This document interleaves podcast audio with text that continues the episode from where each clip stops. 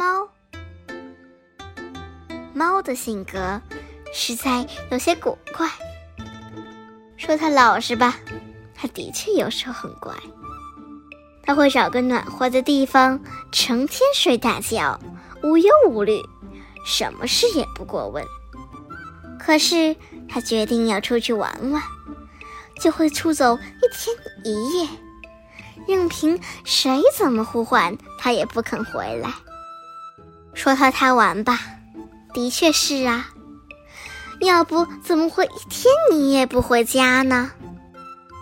可是，他听到老鼠有一点儿响动，又是多么尽职。他屏息凝视，一连就是几个钟头，非把老鼠等出来不可。他要是高兴，能比谁都温柔可亲。用身子蹭你的腿，把脖子伸出来，让你给它抓痒；或是在你写作的时候，跳上桌来，在稿纸上踩印几朵小梅花。它还会丰富多腔的叫唤，长短不同，粗细各异，变化多端。在不叫的时候，它还会咕噜咕噜给自己解梦。这可都凭他高兴。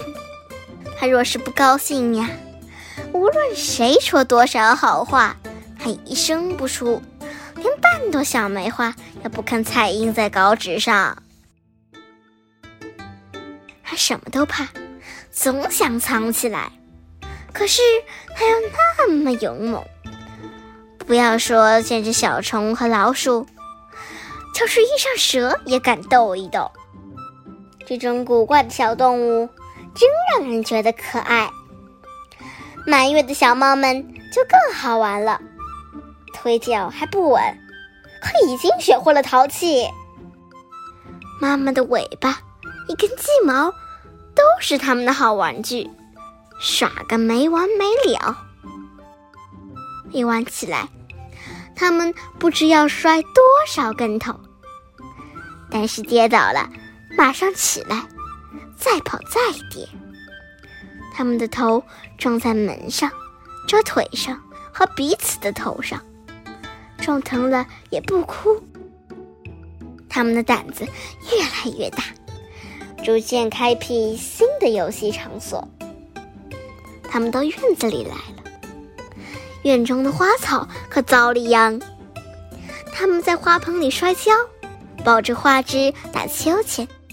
所过之处，枝折花落。你见了，绝不会责打他们。他们是那么生气勃勃，天真可爱。